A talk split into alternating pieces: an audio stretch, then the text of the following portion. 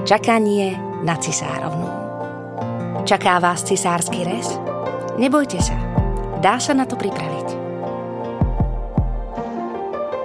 Vítame vás pri podcaste Čakanie na cisárovnú, ktorý sa nebude venovať problematike šľachtických rodov, ale oveľa zaujímavejšej téme. Tou je pôrod cisárskym rezom – Chceme vám priniesť príbeh Natálie, ktorá s vami bude zdieľať svoje skúsenosti, pocity a prezradí vám aj tipy, ako si toto turbulentné obdobie užiť a hlavne v pokoji. Pretože ten je preto, aby ste si s ním prešli aj s bábetkom, čo možno najhladšie, veľmi dôležitý. Dnes sa porozprávame o tom, ako sa vyrovnávala so správou, že nebude môcť rodiť prirodzene. Aj keď sa predstavy a očakávania o zásadnej životnej zmene nastávajúcich mamičiek líšia, na jednom sa zhodneme všetky. Túžime po zdravom bábetku. Slovenské pôrodníctvo patrí k svetovej špičke. Po celú dobu tehotenstva starostlivo monitoruje stav mamičky aj dieťatka a zároveň sa snaží ženám dopriať dostatočnú autonómiu.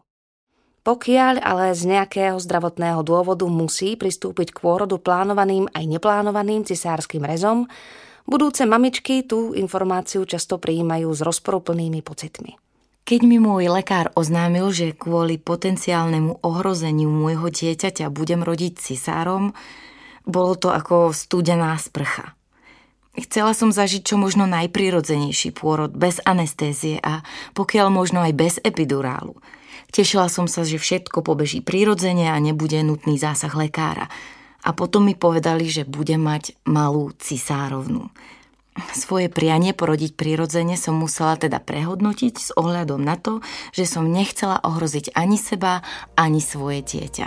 A ako sa s tou studenou sprchou vyrovnala? Snažila sa zistiť čo najviac informácií z dôveryhodných zdrojov. Rozhodne by som to odporúčila každej žene v mojej situácii, pretože čím viac toho viete, tým menej riešite niečo, ako je vaša predstava o ideálnom pôrode. Cisársky rez je jedna z najčastejšie vykonávaných operácií na celom svete. Predstavuje teda operáciu, s ktorou sú bohaté skúsenosti a ktorá má relatívne nízke riziká komplikácií. Moja malá cisárovná tak prišla na svet v operačnej sále a v naplánovanom termíne – Robili sme všetko preto, aby naše dieťa prišlo na svet zdravé. A to je pre mňa aj môjho partnera zo všetkého najdôležitejšie. Prezývku Cisárovná vymyslel pre dievčatko, ktoré očakávajú práve jej partner.